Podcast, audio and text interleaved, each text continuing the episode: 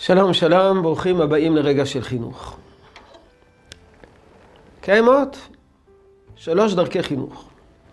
כפייה, הסברה או שכנוע, והקרנה. כפייה, באמצעות הפעלת אמצעים כלשהם, אנחנו מכניעים את רצונו של הילד של החניך, ולא מותירים לו ברירה. הוא חייב להיענות לדרישותינו. לפעמים הכפייה נעשית ב... על ידי אמירה חד משמעית, אתה חייב לעשות. והילד הקטן נכנע בפני הדרישה האולטימטיבית הזאת. ולפעמים משתמשים גם כן באמצעים אחרים, ענישה, כל מיני דרכי כפייה. הדרך השנייה, שכנוע הסברה.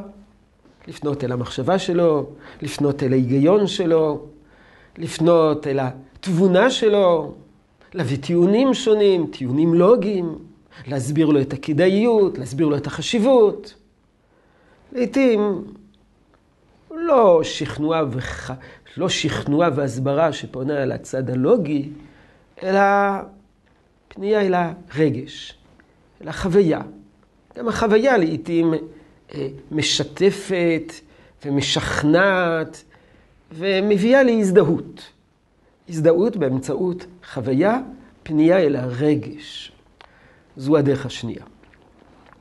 הדרך השלישית, הקרנה. דמות מקרינה, בדרך כלל אה, רוצים לחקות אותה. רוצים ללכת בדרכה. היא מבהירה מסר בעצם האישיות שלה.